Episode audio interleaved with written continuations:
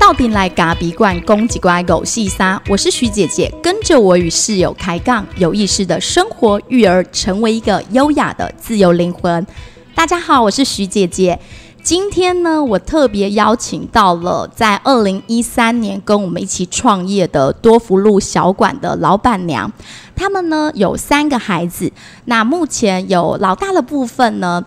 也进到华德福学校就读了2季的时间。那他们自己跟老公经营这家店，跟我们算是一样的，就是一个小店的经营。那今天邀请到豆腐乳老板娘来跟大家聊聊天，谈谈自己心中对妈妈的这个角色，老板娘的这个角色有一个什么样的想法。那我们先请豆腐乳老板娘自己自我介绍一下。嗨，大家好，不好意思，我今天有点感冒，就要怎么自我介绍欸？没有关系，你可以稍微介绍一下。那不然这样子，因为心仪的话，他原本啊，他是念服装专业的，对，但是因为跟老公一起开了店之后，就跟老公一起在这个小，就是这间有点算是意大利餐馆里面就是工作。那心仪，你平常通常你在这家店里的角色，你觉得你通常都会扮演一个什么样的角色？其实刚开始的时候，我觉得有点算是被骗到贼船上，因为刚开始的时候他就说我只要负责外场，然后接待客人就好嘛，那里面的事情就是厨房他都会处理。可是到最后，因为那个店里面需要做的工作真的不是一个人可以做得完哦，到最后就是把我老公他所有他没有时间能够慢慢做的工作全部接到我这边来做，所以到现在变成说，其实我是一半算是负责厨房的工作，然后一半算是负责外面这样子。所以像是店里面的一些比较属于简单一点的餐点，就是不属于炒台那些意大利面炖饭以外的东西，然后一些烘焙类的东西的话，基本上都是我在处理。那另外一方面当然就是跟外场的客人，就是跟他们稍微服务一下，然后跟他们有一些互动这样子。心仪他其实是一个很外向的人，所以他其实在我们2013年他刚创业的时候，还没有孩子的时候，我们就到他们的餐馆里面去吃过饭。那今天旁边呢也有2个女孩子，就是他们家2个女儿，哥哥去上学，2个妹妹也跟着我们一起录音，所以待会大家会听到一些就是孩子们很活泼欢乐的声音，然后而且他们还有1条狗狗，所以他们整个一个模式其实会让我觉得很像来到那种有点像是欧洲或是那种意大利的感觉，那种大家生活在一起，然后爸爸妈妈做着饭，那孩子就在旁边玩啊，跟狗狗在一起的那种感觉。那心仪那时候创业的时候，其实她也还没有孩子，所以到创业的时候才陆续生下了3个孩子。那我觉得她很了不起的地方是，她又要顾店，然后又要照顾这3个孩子。心仪，你有这3个孩子之后，你怎么去分配你自己的时间？其实刚开始真的是觉得完全没有时间，因为其实我一刚开始是那种抱持着就是我绝对不生小孩的那种想法，但是后来就好，反正就是现在有3个。刚开始其实我觉得第一个的时候是最困难的，因为你要从本来一个很自由的人，你要什么时候做什么事情都可以，到现在变成说你有小孩之后，尤其是像我们又是亲喂的妈妈嘛，那就是整个时间会被小孩绑住，你所有能够利用的时间都是很零碎的，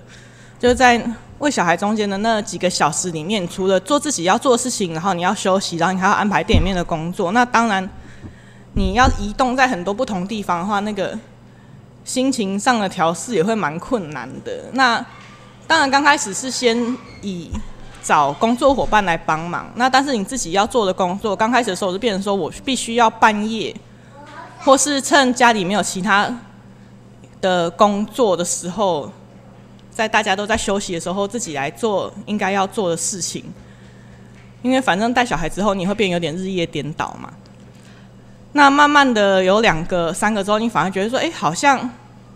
随着大的小孩慢慢长大，然后四周的所有帮你带小孩的人都越来越得心应手之后，你反而会比较有自己的时间。那像现在就变成说，要尽量能够，以前都可以想说，我什么时候做什么事情可以安排得很宽松，那现在就变成说，你只要一有时间要做哪些事情，就要一口气把它做完，然后一次尽可能的做多一点，那你之后才不会说变得很赶这样子。那如果说你还会想说想要有一些时间去逛街啊、买东西或是看影片干嘛，那个就不用想了，基本上就是没有时间。OK， 心怡刚刚有讲到，就是她的工作有时候都会移到半夜。我觉得我很佩服她的地方，就是她都可以在深夜的时候，因为她是属于比较夜猫子型，然后我自己是属于比较晨型人，所以有孩子之后那种日夜颠倒，其实是我自己也很难去适应的一个过程。那心怡她常常就会利用晚上的时间做店里的烘焙的工作，然后她跟爸爸一起出去。他们家两个妹妹，爸爸要先带他们出去玩乐一下。平常呢，工作跟孩子就是跟我们以前一样，完全是绑在一起。那你自己有会在工作跟孩子有没有常会遇到一些比较崩溃的事情？比较崩溃的事情哦，其实现在是还好。之前在小孩还小，就是在6个月之前的时候，我都是亲喂，所以我都是自己一边上班一边带小孩。像之前也曾经在很热的时候，身上又用背巾把小孩背在身上，然后又要一边在厨房做事情，我觉得那是比较恐怖的时候。尤其是当他要换尿布的时候，或是他哭个没完的时候，还是他吐奶的时候，然后你一边厨房又很忙，那个时候真的觉得一边会觉得很崩溃，一边觉得自己好像没有办法当一个好妈妈，就是没有办法提供给小孩一个很好的环境这样。但是你又想要尽可能的长时间的陪伴他嘛，那就变成说你要怎么在这个陪伴的时间跟你自己要把工作做好，然后或者说你要怎么再让小孩舒适的这个中间，你要做很多的思考说，那我现在每天我到底应该要怎么去跟这个小孩在一起，能够说又完成自己的工作，然后你又不会因为很多小朋友的一些琐事让自己变得很烦躁，或者说整个气氛变得很不好，然后接下来又要服务客人。对，那个时候有些客人如果有来店里面，应该就会常看到说，例如说小朋友放在提篮里面，然后就在吧台上睡觉，或者说我就背着小孩出来这样。其实有那个时候他们家老三出生的时候，我到店里来用餐的时候，我就真的看到那一幕，就是孩子在提篮里面睡觉，然后时而又不见，然后就问心怡说孩子呢？他就说到厨房去了，就是换老公在摇。我就说他老公不是要煮意大利面，他怎么还有办法看着孩子？所以老公看起来在照顾孩子上也是蛮得心应手的。所以你觉得老公在这当中，他通常都是一个什么样的？他通常帮你 hold 住，因为我觉得老公他其实好像也蛮能带孩子的。其实我们家带小孩应该70%都是先生在带，我只有带到30%而已。所以爸爸真的是很厉害，他可以边炒意大利面边顾孩子嘛。其实我觉得你要看小孩生的多寡如果除非说是那种很传统的家庭，我觉得在现在来说，能够生到2个小孩以上的，通常都是。2种，一个就是爸爸很有钱，那这个就不讨论，因为我们都不在这个里面。那另外一种就是爸爸很 carry， 他可以就是帮忙带很多小孩。不然现在的女孩子我觉得都很自主嘛。如果说你会觉得说生这个小孩让你负担很重，绑手绑脚，然后你就觉得说都没有自己的生活的话，我觉得你是不可能再继续生，因为你会预料得到说你之后的人生会变得一团糟。那当然就是2个人一起是很重要的，像是我们家小朋友的衣服。如果是需要手洗的部分的话，就是我洗，但是那个就是少数嘛。那大部分的话，像丢洗衣机跟烘干，就是爸爸负责的。那洗小孩的话，也是只要小朋友长到那种单手没办法负荷的重量之后，就是都是给爸爸在洗这样子。那像他的话，因为他是很爱小孩的那种人，那所以那时候也是在怀孕的时候就一直跟他洗脑说，小朋友有爸爸来照顾的话会比较聪明啊，人格会比较健全啊，那让他能够对自己所做的工作非常的骄傲，这样子用称赞取代命令。哇，所以这就是心怡的御夫术就是经常去肯定老公，就是老公做了一件事情之后就大大的赞赏他。没有只有在带小孩这方面带小孩这部分，其他的部分的话，有时候你看到会想有意见的话没办法忍耐，但是带小孩你只要想到说他会很愿意去做这些工作，我就觉得没关系，我都可以忍。对 ，OK， 所以这件事情真的是提供了我们一个很好的方法，在带孩子方面，如果要能有爸爸一起加入的话，我们就要用各种的话术也好，各种的研究的说法也好，就是说有爸爸来带的话，孩子呢会更聪明，发展上也会更好。那爸爸就，因为我觉得你们家爸爸连早上出去买菜，他也会带着孩子，所以让你多休息。其实我觉得他也不是想说让我休息或是不休息，纯粹就是小孩很黏他。哦，但是我觉得这样子也很好，因为像我们自己这一辈小时候，其实我觉得我们的爸爸都是走那种严父路线的，所以我们都会多多少少在小时候都觉得，所以好像跟妈妈比较亲，然后跟爸爸都会有点距离，觉得爸爸就是那种在妈妈管不动的时候会出来吼两声啊，或者出来负责打小孩啊，或者说就是平常他都不会管你，然后只有遇到大事的时候你才需要很战战兢兢去请示爸爸这样子。那所以我就觉得说像他们这样子可以跟爸爸没有什么距离，我觉得是我以前小时候没有过的经验，然后我就觉得这样子很好，因为我觉得跟父母都很亲密的小孩在这样子的关系下长大，他以后日后他的自己的情感部分会比较健全，因为你小时候跟父母，尤其是跟你的相对，像例如说女生对爸爸或男生对妈妈，这个部分你要是有什么，或者说你的那个依附关系没有很健全，或者说你这方面你自己心里有遗憾的话，很容易影响到你长大之后在你找情感中间的另外一半的对象的时候，会影响到你的抉择啦。哇，就是会陷入一个不好的循环。嗯，所以在这边真的是要赞美一下心仪的老公，因为我在学校经常都是看他在接送小孩，然后跟着孩子就是牵着手，然后带着孩子去，所以我觉得老公在当爸爸这个角色其实真的是算蛮称职的。但是你们两个在彼此工作上呢，你们之间会不会有一些什么样的摩擦？因为你们平常带孩子是一起的，工作又是一起的，这就最多人会想说，哎，这样子24小时几乎都绑在一起的夫妻，你们之间怎么去沟通？就吵架。你们最容易吵架的点在哪里？从开店到现在最容易吵架的点其实很多，几乎就是到处都很容易引爆，只要那种做事情的方法其实最明显就是本来两个人就不可能会一样，那当然你在谈恋爱的时候或者平常的时候你都会觉得说，一些小事情，例如说要去哪里玩啊，然后或者说要吃什么啊，或者说等一下要先回家还是要先去逛逛，这种都是一些你觉得无所谓的小事，不管怎么做你都觉得很好。但是一旦开始工作之后，你在同一个场合，那当然他是师傅嘛，那他的一些做事情的想法，那像我们是面对客人，很多时候不要讲说不同岗位的人，你自己在外面接待客人的时候跟你在里面，然后听到像徐姐你们有工读生跟你回报说，外面客人有什么什么需求，你那个接收到的心情是不一样，你正在忙的时候听到别人跟你讲说外面有什么事情，你这当下第一个反应就是火气会很大。哇，对，但是你如果你在外面的时候，你的想法会觉得很着急啊，那这个状况怎么处理？那其实这就是所谓的厨房跟外场最容易会有的摩擦，就是说当外面客人有什么需求，或者说餐点有什么问题的时候，你外场的人你会第一个想说怎么去解决这个问题，怎么让客人安抚好。但是你在厨房的时候，你当你很忙碌，你就会想说，那我要怎么把这些东西出去，尽快的把眼前堆积如山的工作做完。这个时候两个人的想要走的方向完全不一样，就很容易会有摩擦，而且两个人都很急，只是急的是不一样的事情。所以其实我们呢，冲突的话一般来讲都是发生在店里面很忙的时候，那其余准备工作的时候或是说其他其实都还好，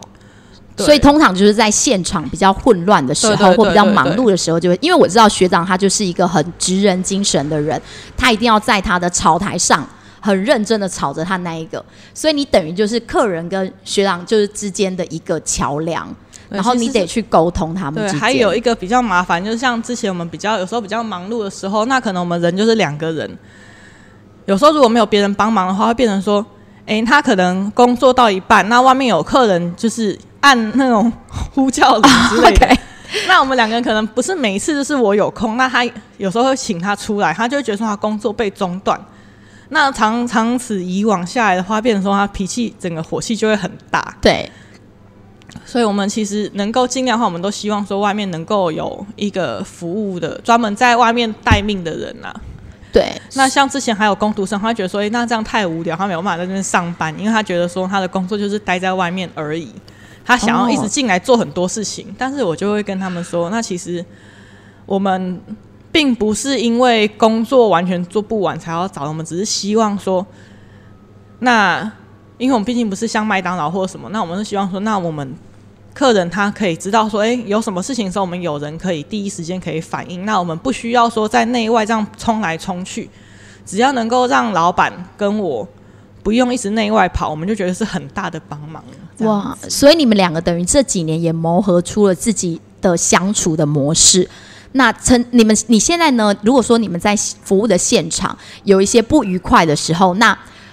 结束了今天的工作，你们这个情绪大家会不会再去把它提出来讨论，或者彼此再去沟通呢？我觉得我的话是属于那种，应该说我觉得大部分女生都是属于那种当下吵架，但吵完之后就想要跟她吵的时候，你就想要跟她讲清楚。对，但是吵完之后可能就算了，你就觉得那今天工作已经结束了，客人都回家，那就没事。可是然后又要开始忙小孩了，就把这些事给对。可是男生的话好像都会，他当下他就不想跟你讲。但是他结束之后，他也不想再谈这件事情，但他那个气他会累积很久，他可能会直到隔天早上都不想跟你讲话所以反而是学长会纠结比较久在如果说你们之间有一些在工作场合上有不愉快的时候。对，就是有时候在工作上，有时候你会觉得说你是提醒他，对，有时候你会觉得你是提醒他去有些部分他没有注意到，但是他可能就是会因为这样子暴怒。哇，对，所以他就会一路气到，就你会发现，他不管是做什么工作，声音都特别大声，例如洗碗，空空空空空，然后放东西，铿铿铿铿，然后就一路气到大概隔天早上这样子。OK， 那你这时候怎么去安慰他？其实没有空安慰他、就很忙这样。所以有时候孩子也很像两个人之间的一个润滑剂，因为很忙又有电力。我觉得心怡讲的这种心境，我真的完全能够体会，这种跟老公又是在教养上的一个战友，然后又是工作上的一个伙伴，然后经常摩擦，我觉得是非常有的。那彼此之间好像慢慢的也有自己的方式，反正就是没有吵到离婚，然后所以也有已经发展出自己的模式了。那你们两个自己在教养上，你们的想法理念是一致的吗？应该是吧，因为我就跟他讲说我觉得是怎样怎样，他都会同意这样，那应该就是一致那你为什么会选择像华德福教育这样的一个学校？其实我觉得这个跟自己从小到大的体验很有关系，因为像我从小到大都是在所谓就是一般的体制内的学校嘛，就包括连幼稚园都是。那可是我其实从小到大学校的体验并不是说都非常的愉快，我会觉得说好像如果你有什么其他的想法，或者说你是属于那种比较不一样的思维的话，在台湾的教育里面是他们会要求一个求同嘛，他们会希望大家都能够在一个平均值上面，或者说他会希望说你为什么不跟谁谁谁一样，那你为什么不能够跟大家一样？那我觉得这对我来说是我从小到大都很困扰的部分。那像小朋友的话，从小像我儿子老大，他从小我就会觉得说，因为他是一个比较敏感的小孩，他对很多事情可能就是会有一些自己的想法，那他不喜欢说被人家强制要求要怎么做，你必须要好好跟他沟通。所以我会觉得说，那是不是能够让他找到一个比较自由的学校会比较好？像我们小时候曾经有一本很红的书叫做那个窗边的小豆豆，我不知道大家有没有看过，其实很老了，但是里面讲的那个学校就是我很向往的那种样子，就是说他能够让小朋友认识自然啊，然后懂得安排自己的时间，那大家可以朝自己的兴趣发展。那里面的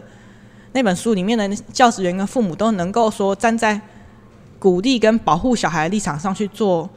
很多的行为，但是他们都是希望小孩能够很自由的成为一个不要被拘束的大人这样子。 OK， 所以我们刚刚有听到心怡对于他教育的一个期待，他希望孩子能够长成一个自由的人，有一个自由的灵魂也好，然后在教育的环境里面其实是可以比较顺应着自己的一个天赋所在去发展的。那你真正进入到华儒教育，因为孩子大概念了2季的时间，你自己有觉得跟你想象中有没有什么不一样，或是比较大的冲突吗？想象中不一样，其实还好。我就觉得说像这样子的环境，他在里面过得很开心。那当然像老人家，像我妈妈，她曾经也想说那她去看一下，她就去接小孩。她去以后还跟我讲说怎么办，她去以后有那种想要刷卡让小孩一路往上念的冲动。哇，真的。对，但她说她不敢再去，因为她怕这样不小心就把卡拿出来刷。所以阿嬷就很想要帮忙付学费了。对，但是因为那个时候我们就是本来只有一个小孩的时候，我是有认真考虑过让他一路往上念啊。那如果要说最大的冲突，应该就是口袋不够深。真的，因为像我们这样子的实验型学校，所有的经费的来源都是家长们去一分一毫，全部都是来自于家长的学费，然后几乎是完全没有办法得到教育部的任何的补助的。那其实在这边大家都是秉持着一个对教育的一个理想，所以就把这个钱给掏出来了。那所以阿嬷也很喜欢这样的一个教育方式。阿嬷有跟你分享说她看见了一些什么吗？我妈她其实是没有跟我讲太多，因为其实刚开始是我们有跟她讲说，你看那边的小孩，全部小孩看起来都是非常快乐，然后看起来是那种很户外啊，然后整个大家就是里面的气氛就是大家都很温和哦，情绪都很平稳，这样子跟一般学校那种吵吵闹闹，然后老师很凶的那种感觉是完全不一样的。就是老师拿着大声公说大家要集合了的那种感觉是不太一样的。对，那边的老师都是可能是用唱歌的方式来带领大家。对，然后其实我觉得一个地方的氛围哦，有时候不是说你要看一些很数据或是表象的东西，有时候你只要去感受，你就会发现说在那个环境里面让你整个心情很平静，那小朋友也很愉快。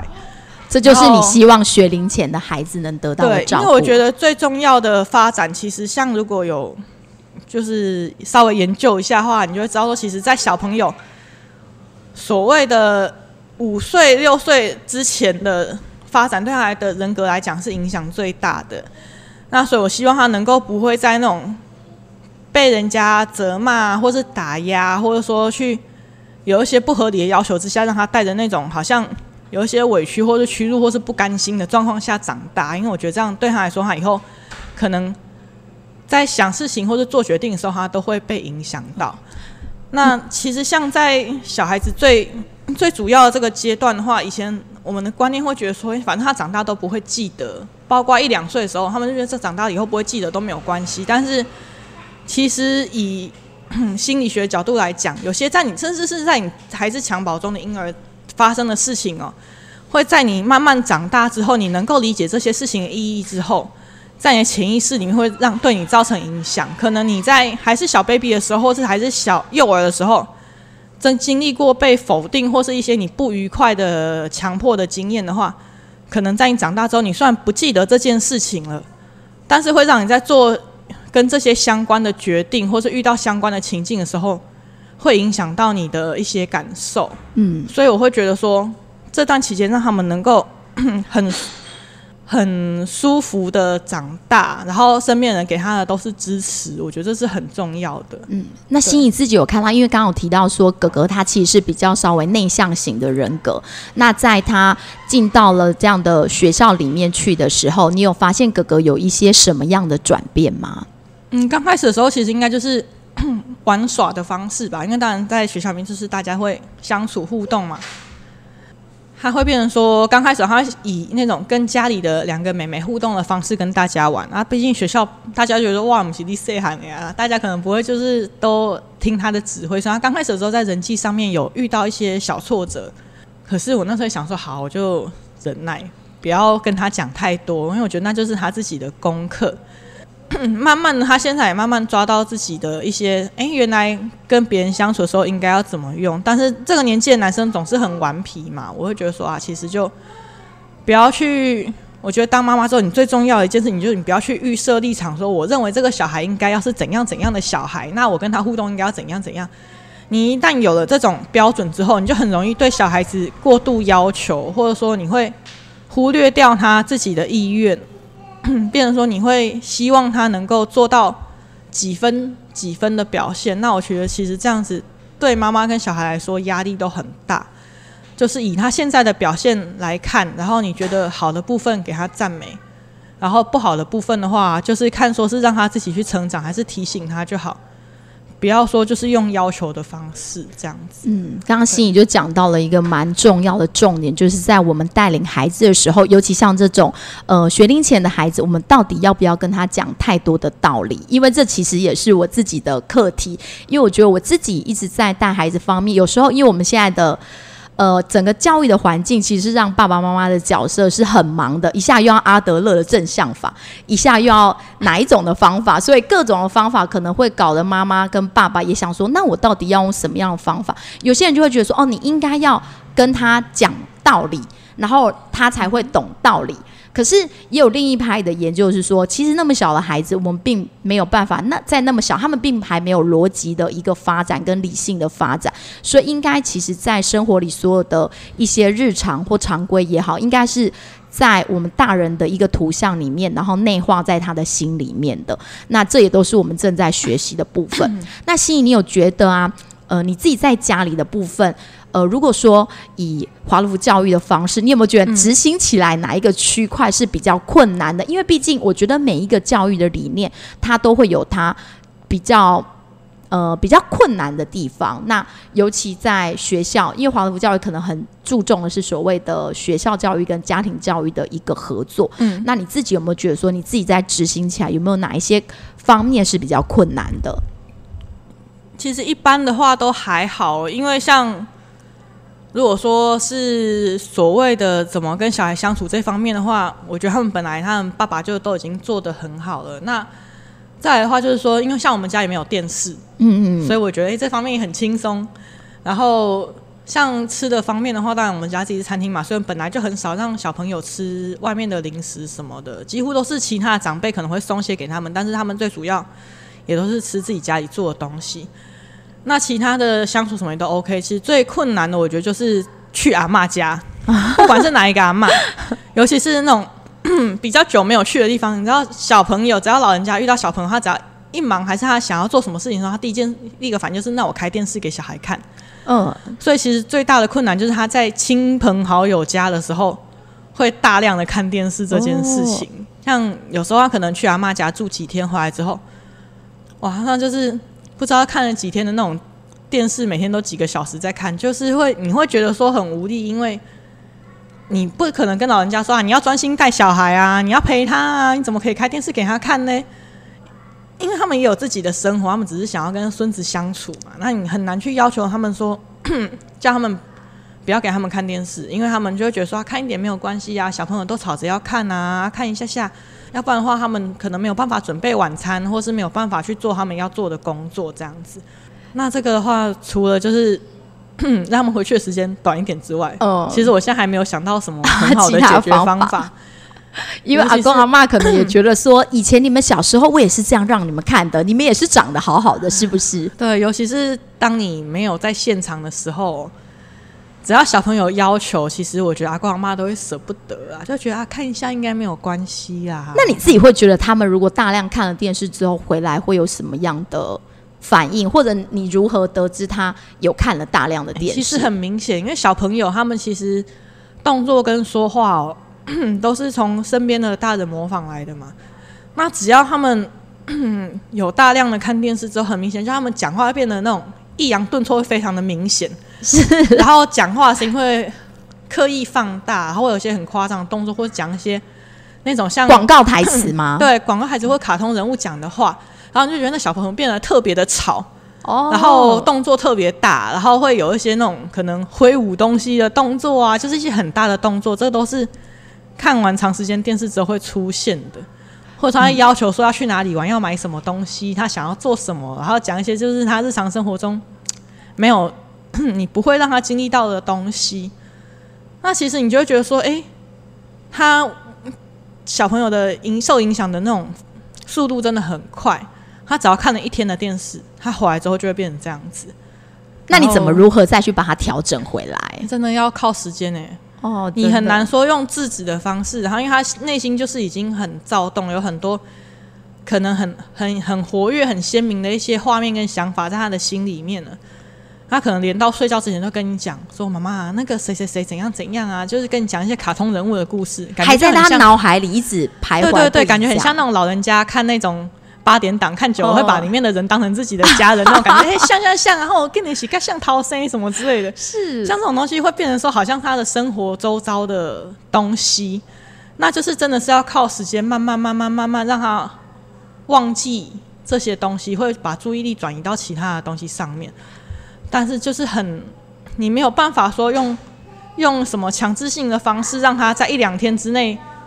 把这些东西洗掉，那是不可能的。真的，因为就像我们大人看了一部电影，我们都要花很长的时间去消化了，何况是学龄前的孩子，他其实就是像个海绵一样，所有的东西他是全然的吸收，就是不论是这个空间里的任何氛围，或者是电视里的影像情节，全部都会进到他的脑海里，所以就会像心怡所讲的，那些东西全部让孩子是有一种消化不良的感觉。那心怡你自己觉得，因为有些人会觉得啊，你念这种华德福学校会就很忙，那你自己会觉得你自己进到学校之后就是忙得不得了吗？其实这点说起来有点惭愧，我其实没有什么进到那种像其他爸爸妈妈那么认真，因为其实通常办活动当然都是在假日嘛，那假日我们真的是完全没有办法参与、那有时候会觉得说啊，就是怎么讲，会觉得说好像自己有点对不起当初就是进来学校的初衷这样。但是其实后来老师有跟我们说，他其实没有关系，因为有的父母真的也是很忙，他可能是委托阿嬷啊或是阿姨去参与这样子。他说那最主要其实还是在你跟小孩之间啊，所以我们后来就觉得啊，那就算了吧，就有空再去，他没有空就真的没有办法。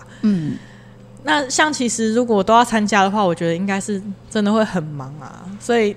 之前有跟其他的妈妈有讨论嘛，那就是说其实他们也会觉得说，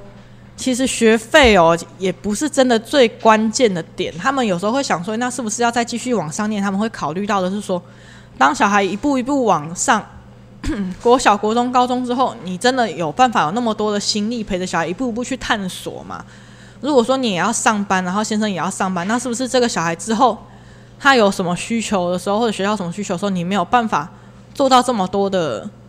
事情，可能必须要辞掉工作，你才有办法说专心陪这个小孩在这个体系里面成长。那我觉得这个就是如果想要一路往上念的话，真的要考虑清楚啊，因为当然是很好，但是有时候像我们可能是工作比较忙碌的话，可能真的没有办法让小孩有那么多的陪伴，那要怎么去解决这个问题，也是你正在思考的。所以心怡刚刚就讲到、在这个很多的角色之间，还有你决定要去选择一个什么样的教育的方式的时候，是能符合他们自己家里面的一个期待。因为其实毕竟在经营做生意，大家都知道做生意最忙的时候就是假日了。那如果说孩子要继续这样子一路念上去的话，就像心怡讲了，一定会面临到说，我们假日到底能不能去抽身，然后去陪伴孩子的议题，就是你们夫妻之间共同的课题。对，那像心怡你自己以前其实你是念服装的，然后你后来到了跟老公一起开咖啡馆，然后现在又当了妈妈，其实有很多，好像你会不会觉得你人生当中有一些梦想是没有办法去实践的？sorry 刚刚不好意思讲错，是餐厅不是咖啡馆。其实我是觉得还好欸，因为像之前有朋友跟我讨论要不要生小孩的事情，我就跟他讲说，我觉得你要想清楚，不生就是你自己的人生，生了之后你的人生就是另外一条平行线，你不要去想说我把小孩带大之后我就可以回去过自己的人生，那是没有的事情。并不是说不好，而是你从此之后你的生活方式跟你想事情的出发点都会完全不一样哦。那像我之前可能会一直觉得说，那我可以就是做一点自己的事情啊，或者像之前刚开始开店的时候，其实我还是有间接的零零散散接一点我之前的公司的工作，就是画一些设计图啊，然后就是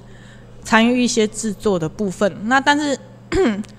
有小孩之后，其实我现在没有那么着重在自己的梦想要怎么样，因为你会觉得那些其实就是有空再做就好，你现在目前都会只希望说可以把小朋友好好的教好，因为有些事情你是可以之后再去做，或者说你觉得说可能像例如说老人家会讲钱以后可以再赚，那或者说你有时候我会想说你现在多赚个几千块，那你之后还是会用不同的形式花掉，但是你如果说能够把这个时间拨来陪小孩，那他跟你不陪小孩的这个差距是时间只会越来越大，他没有办法去弥平这个差距。所以我觉得有小孩之后你的重点其实不会在于说自己的梦想啊什么事情没有实现，你会变成说你会希望说能够在小孩身上放很多好的种子，让他们以后可以长大的时候有很多的能量，我觉得这个是比较起来我现在比较在意的事情。那你自己如果像孩子像刚刚讲的朋友会问你说你觉得生跟不生之间你通常会给人家是属于比较正面肯定，还是你觉得其实你觉得没有那么鼓励大家去生孩子，因为现在毕竟很少子化嘛，然后我们这种已经有生的人了，他们都很想听听我们的意见啊，觉得说到底生好还是不生好，那站在你自己的观点你会是持哪一个态度呢？其实我觉得生不生都很好真的有时候会很羡慕就是没有生小孩的人这就是完全是地方妈妈的心声对，因为我觉得其实你就是看你的重点放在哪里，以前我会觉得说地球的资源都已经快枯竭啦，那现在社会也很乱啊，那以前我们小时候去玩那些大自然的东西也都不存在，现在然后都是生活在 3C 的周遭嘛，那我们可能也没有办法像以前经济刚开始好起来的时候我们爸爸妈妈给我们那么多的资源跟环境，所以我那时候是觉得说其实我是不想生小孩的，但是你有了小孩之后你当然还是会尽力给他好一点的东西，而且你一口气有3个那个就是你只要有了一个小孩2个小孩之后你就觉得说其实再生也没有太大的差别，因为你对小孩刚开始我生老二之前会很担心，觉得说会不会生了老二之后你对老大的爱会有差别，但是后来发现其实不会，每个小孩你都是爱他的那是会不会偏心那是父母自己的问题，不是说你跟生几个小孩其实没有关系。那我会觉得说其实不生小孩很好，因为你能够有自己的时间可以实现很多的事情，那你也会有很多的所谓的可以自己支配的收入，那我会觉得说这是一件很棒的事情，因为你人生的终点就是要成就自己的一些想法嘛，能够把自己的想法完整，然后能够没有遗憾的过完这一生，我觉得是很棒的。那小孩的话就是我觉得就是多了一个责任，因为像你如果说自己一个人的话你不用担心那么多的事情，但是你有小孩你会担心说他现在这样小小的他会不会哪天出去玩的时候路上遇到什么意外啊，会不会长大之后跟同学出去会不会遇到什么不好的事情，那甚至说像我们自己一路长大过来我们可能经历过大学那种出车祸啊或是失恋啊，然后把自己弄人不像人鬼不像鬼这些各种事情，就想说要是我的小孩经历过这些事情，或者他可能受伤，或者说有时候看到新闻看到别人家小孩出什么事情你都会觉得说哎呀那怎么办，就胆战心惊的，所以看起来心里好像虽然生了3个可是他还是会觉得说好像如果一个人可以好好的把自己的人生过好也是一种选择。那孩子身上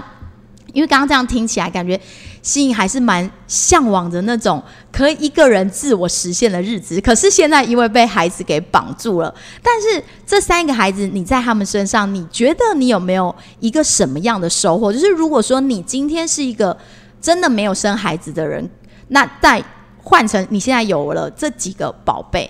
你觉得你在他们的身上有看到了一些什么样不同的生命的意义吗？应该说我觉得你如果没有生小孩状况你一心在追求自己要的东西的时候你是往外去追求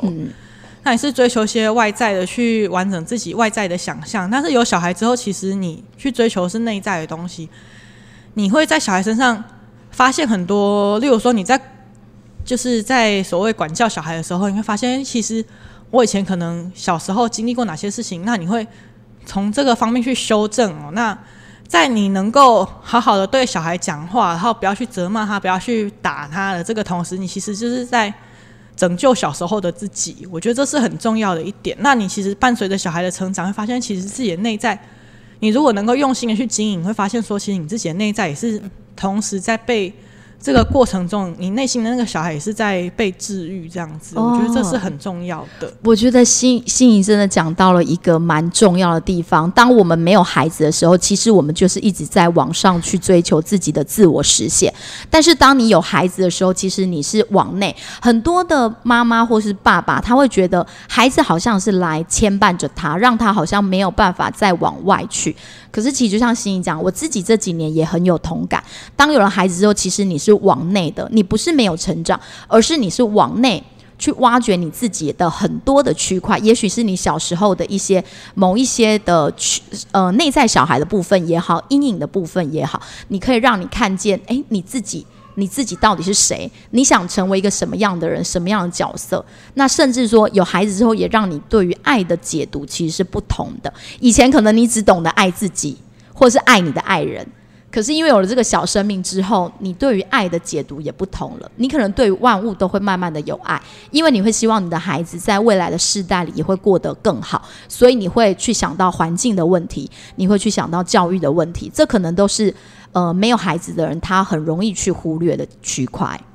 今天很高兴邀请到多福路小馆的老板娘来跟我们一起分享教养，然后也看到他们家的孩子就是很活泼的在旁边跑来跑去的。那最后也送给大家一句话，孩子是每个家庭的至宝，孩子承载着无限的可能，如何教养孩子对家庭是一件大事，也是一个课题。